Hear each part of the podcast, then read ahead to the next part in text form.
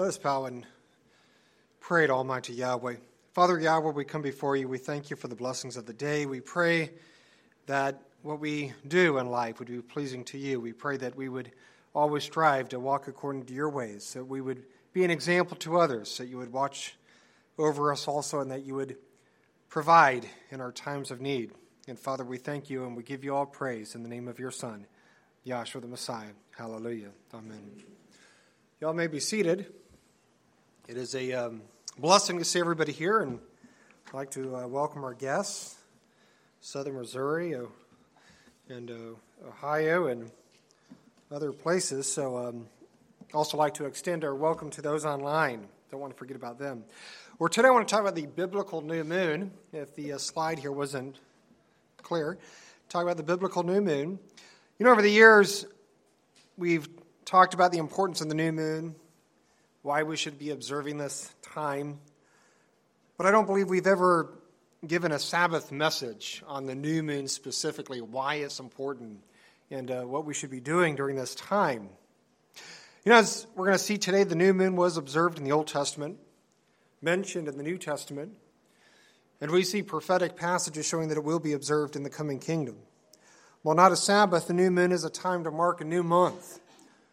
Most importantly, it's also a time of convocation, a time of fellowship, and a time of worship, as we're going to see in the Word. You know, we're going to see examples from the Old Testament, from the New Testament, also from the millennium. So here's a short summary, concise summary of what, we're going to review today.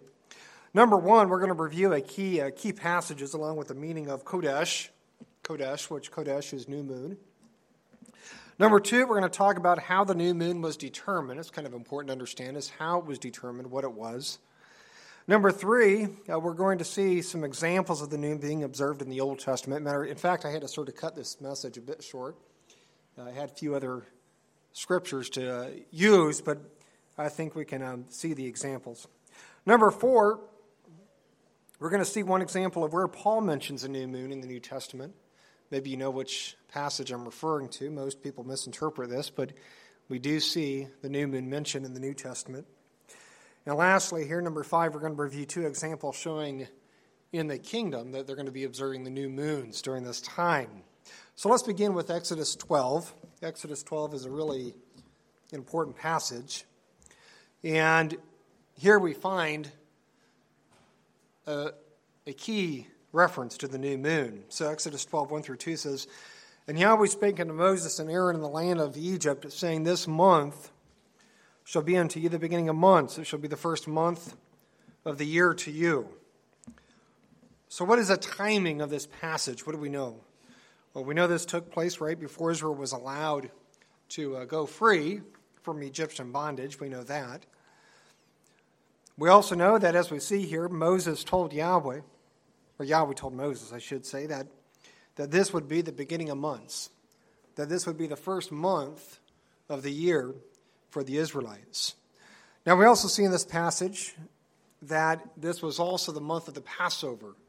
And that's one reason why the new moon is so important because it does determine, and we're going to see as we go through this message, it also impacts the feast days. Now, where do we find the new moon mentioned here? Where do we see new moon? I see month, but where do we see new moon? Well, the word month comes from the Hebrew Chodesh. And uh, Chodesh has two different meanings. One is referring to the new moon, as in the new moon crescent. The other one is referring to a month. From one new moon to another, generally, is how it's defined. So here's a few references I want to share with you today so that we thoroughly understand Chodesh and new moon and what it means. So this is from Strong's 2320. This is Chodesh, and this is month. So Chodesh from 2318 is a primitive root. The new moon, by implication, a month, month, or monthly, or new moon. So that's the meaning of Chodesh as we find from Strong's. Now, 2318, it says Chadash, and this is a primitive root. This is again where Chodesh derives from. It means to be new or to rebuild. And the King James translates this as to re- or renew or to repair. So we see here that Chodesh is from number 2320 in Strong's and comes from 2318. Again, 2318 is a primitive root.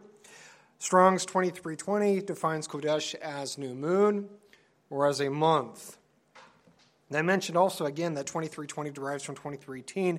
2318, Chadash, a primitive root, and it means to be new or to rebuild. So again, Chodesh derives from Chadash. Chadash means to be new or to rebuild. So it's important that we understand this primitive root. You know, some believe that the new moon is the uh, conjunction or the astronomical new moon, as we also know. Or the problem is there's nothing to see with the conjunction. The conjunction is also called the black moon because, again, there's nothing to see, so it's just black. So the conjunction, the black moon, the astronomical new moon, these are all the same. And again, the problem is there's nothing to see. You know, for me, what really defines a new moon is this primitive root, Chadash. It means to be new or to rebuild. Where there's nothing new about the conjunction, there's nothing new about the astronomical new moon. There's nothing to see.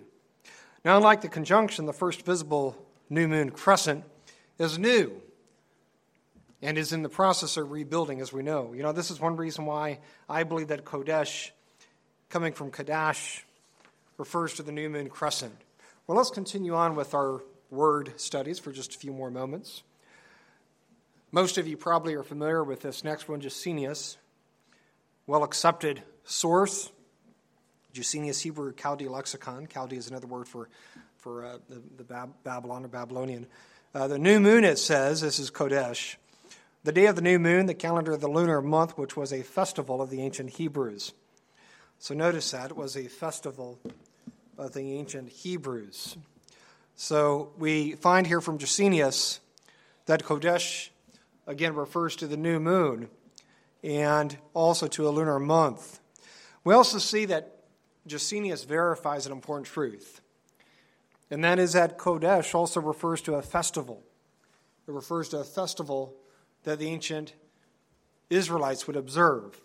You know, we're going to see evidence of this later in this message, how they would observe this time.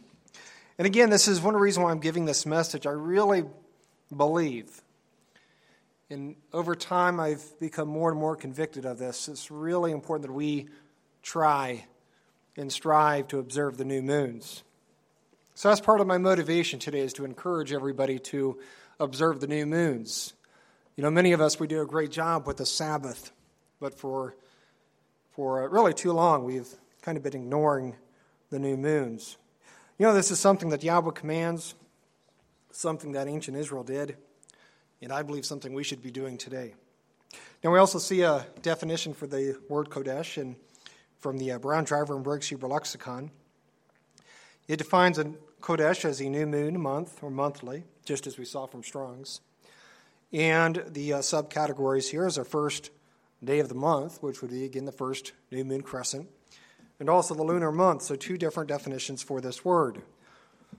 You know, we saw both of these definitions from Strong's and also Gesenius, and we see them here. Now, Vines provides a more in depth definition. I want to share that with you. So, again, this is Vines.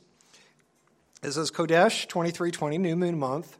This noun occurs about 283 times in biblical Hebrew in all periods. So, in all periods of the text, from very early on to late Hebrew, we find Chodesh 300, uh, 283 times. The Englishman's commentary, by the way, verifies that number. Says the word refers to the day on which the crescent reappears. Notice that. The crescent reappears, so there's something we see. So David hid himself in the field, and when the new moon was come, the king sat him down to eat meat. 1 Samuel 20, 24. Isaiah 1, verse 14, which we're not going to look at today, but uses a word of, of the uh, feast, which occurred on that day, your new moon festivals and your appointed feasts, my soul hates. It goes on to say, Chodesh can refer to a month or the period from one new moon to another, the sense of measure of time during which something happens occurs in Genesis 38 24, quote, and it came to pass about three months after that it was told Judah. In a related Nuance, the word refers not so much to a measure of time as to a period of time or a calendar month. These months are sometimes named and we see Exodus 13, verse 4, and also a reference to Genesis 7, uh, 7 verse 11. I'd like to spend just a few moments talking about what we find here from Vines. You know, it's one of the most thorough definitions we find for Chodesh, again, coming from Chadash. Number one, we see here that it occurs almost 300 times in biblical Hebrew from all periods, from, again, very early on and late Hebrew. Now, it also defines Chodesh in two different ways. It defines Chodesh in which the crescent reappears. So that's something we really haven't seen thus far. It's when the crescent reappears. That's very important to understand. And number two, to a month or to a period of time. You know, the truth about the crescent new moon is so important. And one of the reasons why it's important is because to understand the feast days, we must first understand the new moon. Because again, they're, they're connected. They're connected. Now, I want to refer to one more encyclopedia and one more dictionary, both again defining Chodesh and what it means. The first one is from the International Standard Bible Encyclopedia, very well known, good source. And here's how it defines Chodesh, or new moon. It says Chodesh is, strict, uh, is strictly the, quote, new moon. The appearance on which marked the beginning of the month, commonly indicated by Rosh HaChodesh. Ruach is derived from Ruach, moon, which comes from the verb that means to wander, to make a circuit. Thus, the month was lunar, the period of the moon's circuit. So we see here that new moon, again, comes from the Hebrew Chodesh. We know that. And we also see here that this word refers to the reappearance of what? The new moon, the crescent, which marks a new month. Now it says here that this time is called Rosh HaChodesh. What does that mean, Rosh HaChodesh? Rosh is head, Ha is the, and, and Chodesh is month or new moon. So it's the head of the month, Rosh HaChodesh. You know, this literally, again, refers to the beginning of the month, the beginning, the head of the month. Now, we also see here that, now we should know this, but the confirms that the month is lunar, not solar, because again, it's from one new moon to another. And that's really what it's referring to when it says month. It's one, the time between the new moons. I want to share one more reference, again, defining this word Chodesh. So this is from the Nelson's Illustrated Bible Dictionary. It says a month was a unit of time closely tied to the moon. The Hebrew word for month also meant moon. The uh, reason for the connection between the month and the moon is that the beginning of the month was marked by a new moon. The moon was carefully observed by the people of biblical or Bible times when it appeared as a thin crescent. So here it defines Chodesh as a thin crescent. It marked, it says, the beginning of a new month. So, what are some of the points we find here? Number one, we see that there's a connection, it says, between the month and the moon. It's kind of important to understand. I think we understand that. We also see here specifically that the new moon crescent begins a month. It's not the uh, astronomical new moon or the conjunction of some believe. During biblical times, we see here that the new moon was observed meaning they watched for it. And we're going to get into that. We're going to more fully understand what it means to observe the new moon or observe the month.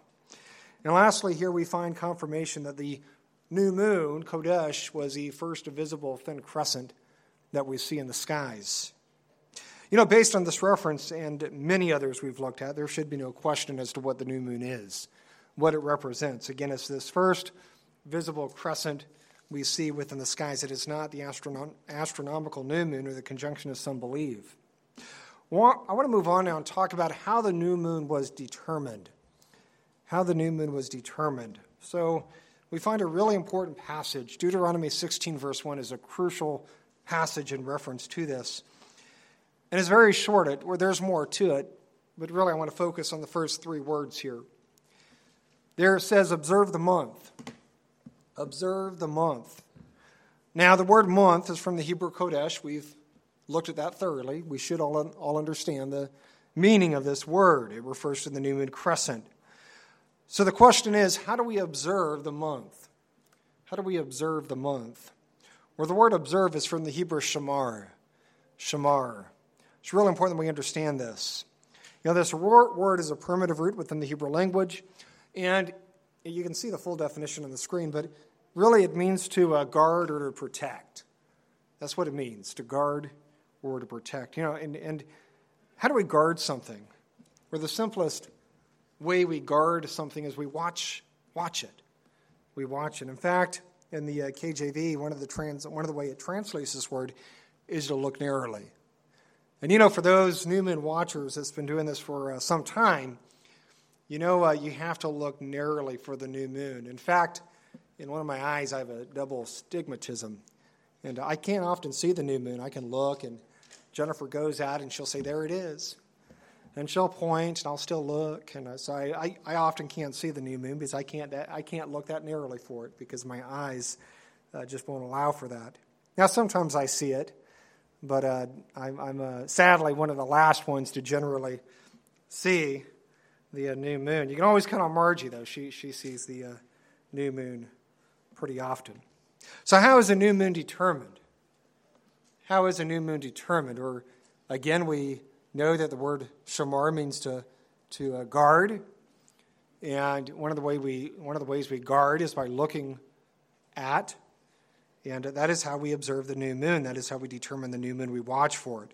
You know, one of the best sources, I believe, for this is from the New Unger's Bible Dictionary. It defines, it, it elaborates how the Jews looked for the new moon during the time of the Messiah. So I'm going to read this um, explanation here. So it, says a mode of ascertaining the new moon. As the uh, festivals, according to the Mosaic law, were always to be celebrated on the same day of the month, it was necessary to fix the commencement of the month. And again, how do we fix the month or recite the new moon? Goes on to say this was determined by the appearance of the new moon. The appearance of the new moon. Not the astronomical calculation of the new moon, but the appearance of the new moon. Goes on to say, for the new moon was reckoned not by astronomical calculation, but by actual personal observation.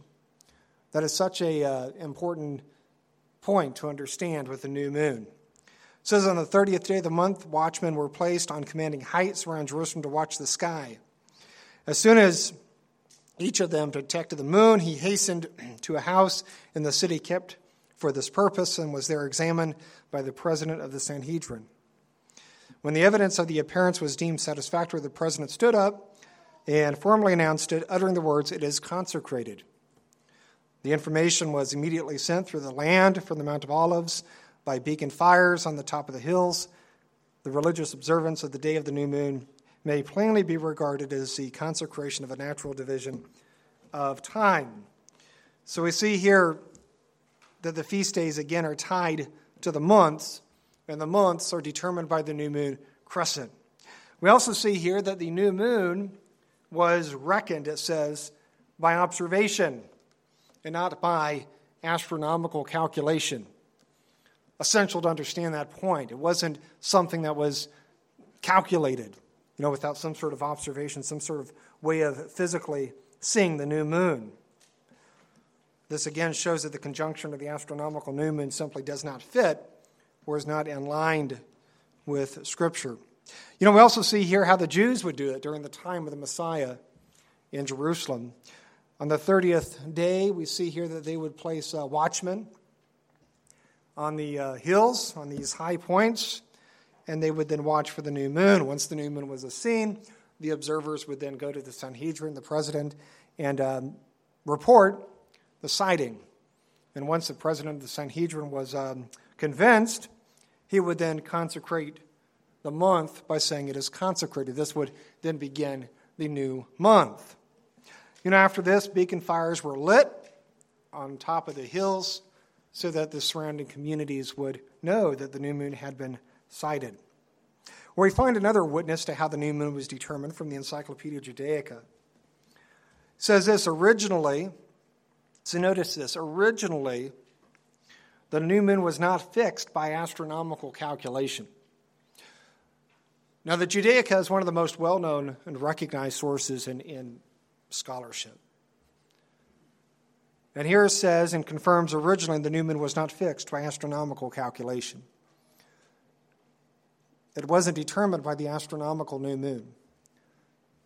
It wasn't determined by the conjunction.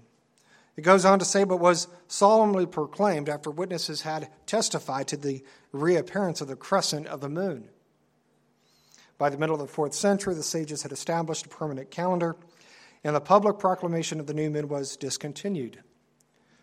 In the, uh, this is Hillel II. This is when they came out and, and solidified the, uh, the uh, modern Jewish calendar, which uses the astronomical or it uses the autumnal equinox to uh, really start with, because they start the year with a civil year, and then they use the conjunction or the astronomical new moon. But before this, we find here that according to the, to the uh, Judaica, and again, which is one of the most recognized references within scholarship, that this was not the case. Originally, it says that the new moon was not fixed by astronomical calculation. Now, the reason it says this is again, today's Jewish calendar is not based on observation.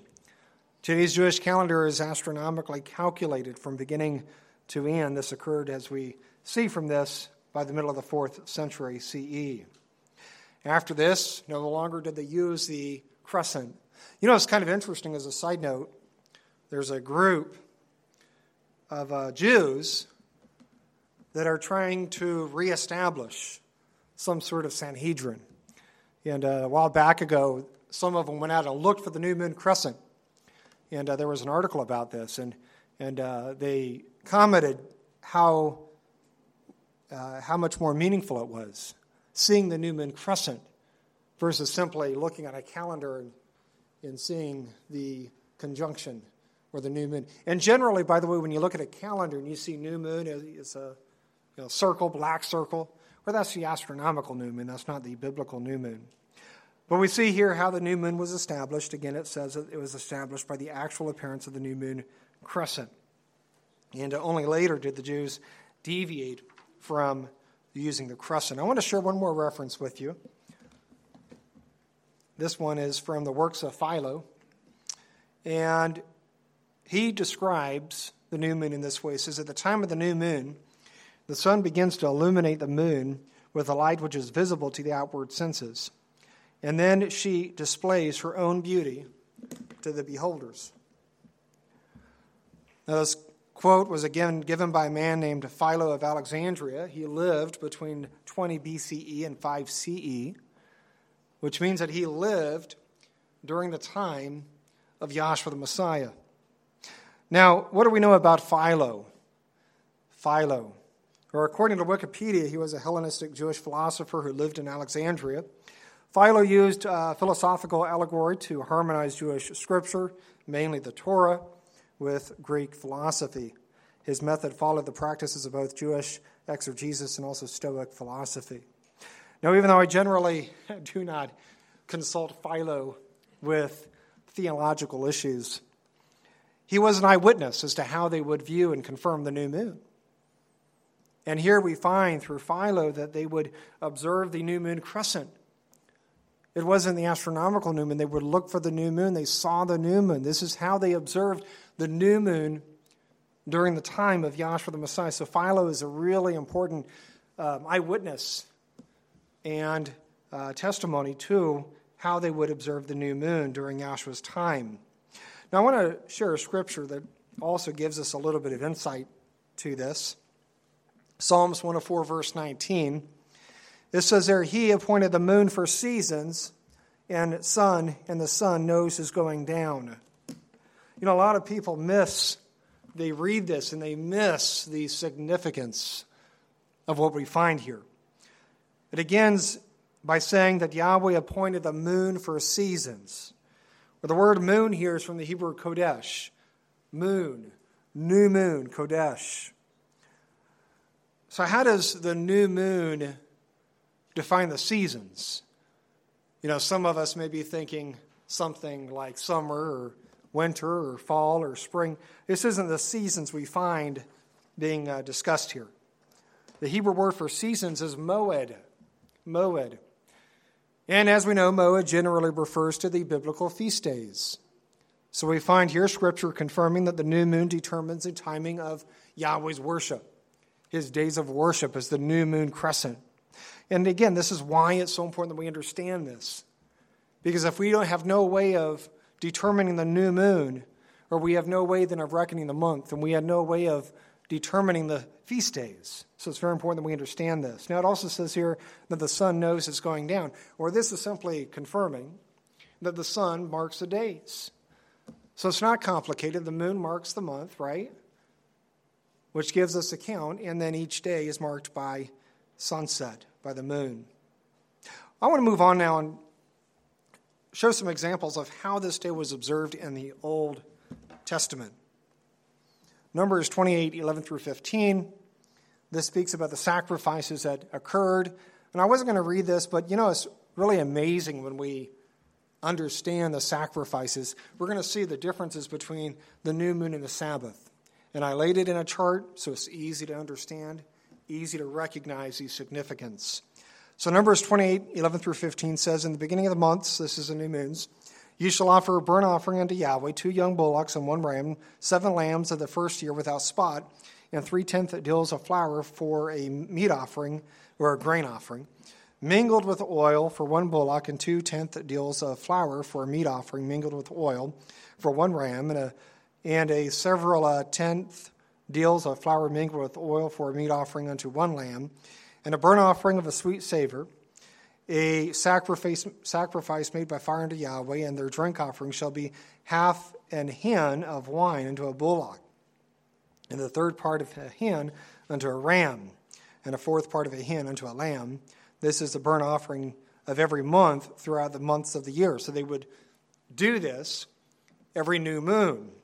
Says, And one kid of the goats for a sin offering unto Yahweh shall be offered besides the continual burnt offerings and his drink offering. So, again, these are the sacrifices that were offered on new moon. So, I want to contrast this now with the Sabbath.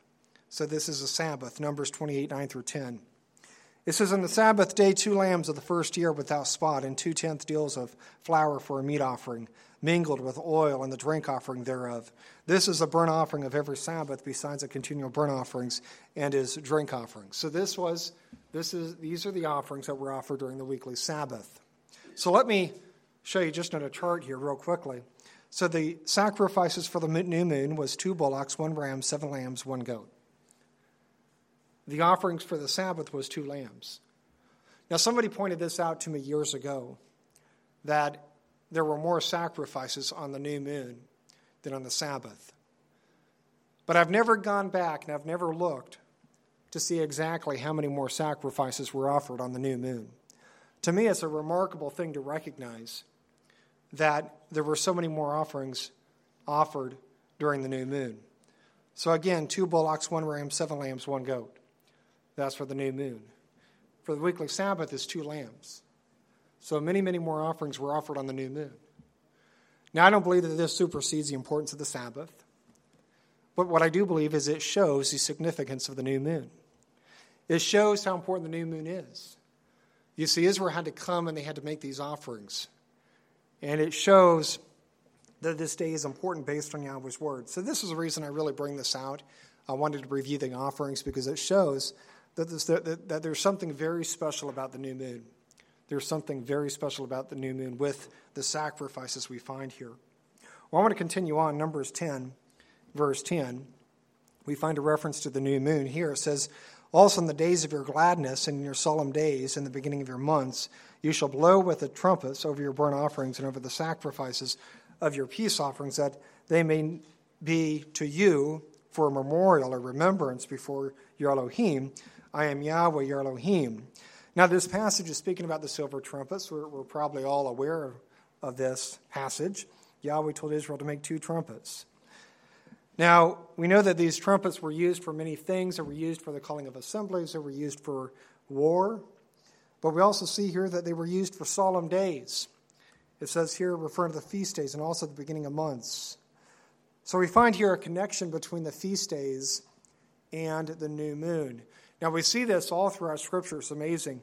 Going through this and preparing this message, I wasn't, I wasn't aware of how often we see a connection between the feast days and the new moons. So let's talk about what these days share in common and also how they differ.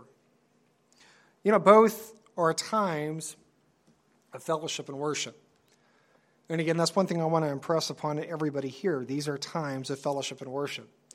And this is why locally we're going to try to do better with the new moons. And I'm going to really encourage everybody locally to be here for the new moons. Now, I understand not everybody can, and it's not a high day or a holy day. And in fact, that's really the difference between the new moons and the feast days. The feast days are high days, or at least some of the feast days. There's some exceptions there, but there are high days or holy days. Now, this this restricts work. It also uh, prohibits buying and selling, and a few other things. So we know that the new moon allows for both of these items. So while the new moon is a time of convocation, it's a time of coming together, it's a time of worship. It's not a high day in the sense of uh, restricting work or buying and selling. Now we see an example of the new moon, new moon being observed in 1 Samuel. 1 Samuel 20, verse 5, it says, And David said unto Jonathan, Behold, tomorrow is a new moon, and I should not fail to sit with the king at meat. But let me go, that I may hide myself in the field unto the third day at, at even or at sunset. So we see here that, that during the new moons, David would do what? David would sit with a king. He'd have dinner with the king. So we see that this example shows that the new moon is a time of fellowship. It is a time of convocation. It is when David and the king would again come together. You know, as a minister, I believe that this is important, as I said, and, and uh, I believe that we can, we can, many of us can improve upon this, including myself. And I'm going to really try to make an effort here at this ministry locally to do better. And I would encourage everybody to really take it to heart and, and to uh, view it as you would the Sabbath in some ways. They're not the same, not quite, but, but certainly the new moon is a time of fellowship and is a time of worship as we find within the Word. I want to share one more example of the New Testament. This one's from uh, Psalms 81, verse 3. It says, Blow up the trumpet in the new moon in the time appointed on a solemn feast day. Now, the uh, NIV renders this a bit differently. It says, Sound the ram's horn. That's what we do during the new moons here. Sound the ram's horn at the new moon, and when the moon is full, on the day of our feast. So we find the, here that Israel was to uh, blow the trumpet, blow the shofar during the new moons. And that's what we do as well. You know, this is similar to what we find in Numbers 10, verse 10. Now, the phrase time appointed is, is, is important to understand.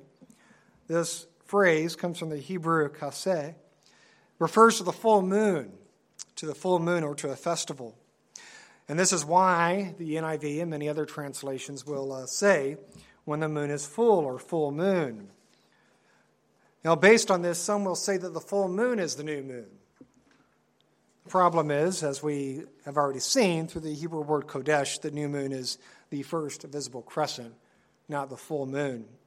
You know, other translations rightfully point out that there's a connection here between appointed time or full moon and feasts. You know, the two major feast days we find within the Word, you know, that being unleavened bread and also tabernacles, when do they fall? Where Scripture says that we're to keep them on the 15th day of the month in both cases, where the 15th day of the month is right around the full moon. And that's really what we find here. That's the time appointed full moon. It's referring to the feast days, those times when they fall around the full moon. I want to transition now and talk about the one example we find in the uh, New Testament. So, Colossians 2, verse 16. How many people knew that? Colossians 2, verse 16. Raise your hand if you knew that. Well, we have three. I was thinking we'd have like 90% here. Colossians chapter 2, verse 16 refers to the new moon, as we see. So it says, Let no man therefore judge in meat or in drink or in respect of a holy day or of the new moon or of the Sabbath days. So we find here Paul saying that we're not to allow people to judge us on these items, including the new moon. Now, most believe that Paul is saying here that we're not to allow people to judge us on our freedom with these days. In other words, these times are no longer required, they're no longer needed. Well, that's how most understand what Paul is saying here, but this is a gross, gross misunderstanding of what Paul is conveying to the assembly. Paul is saying that we're not to allow those outside the assembly to judge us on the observance of Yahweh's word, whether that be dietary food laws, or whether that be the Sabbath, or whether that be, as we see here, the new moon. So, Paul refers here to the new moon, and not in a negative way. Most, again, will say he's referring it to a negative way, saying that we're not to uh, worry about the new moon. No, Paul's saying, don't let those outside the assembly judge you in these things, including in your observance of the new moon. Isn't that amazing? We find an example in the New Testament of where the assembly was observing the new moon. Why else would Paul say this? What, what would be the point of Paul saying, let no man judge you about the new moon if they were not observing these days? But the fact that we find it mentioned shows that this time, the new moon, was being observed also by the New Testament assembly. And again, this is such a vital point, such an important point that we recognize that this day was being observed by the apostles. By the apostles. We also see again here, in addition to the new moon, the Sabbath and the feast days are mentioned. So you see, both of these times, all of these times are times of convocation, they're times of fellowship, they're time of, times of worship. But again, they are different in other ways. So I want to close with two passages, both prophetic passages, showing that the new moons will be observed in the coming kingdom. The first one is Isaiah 66 23. I would, if you don't know this by heart, I would not not not the uh, not everything here, but just the book, chapter, verse. I would really encourage you to remember Isaiah 66, 23. It is such an important verse, scripture to, um, to remember. So it says here, and it shall come to pass that from one new moon to another, and from one Sabbath to another, shall all flesh come to worship Yahweh, or worship before me, saith Yahweh. So we see here that all flesh in the millennium will come together and worship Yahweh. It says, from one new moon to another, and from one Sabbath to another.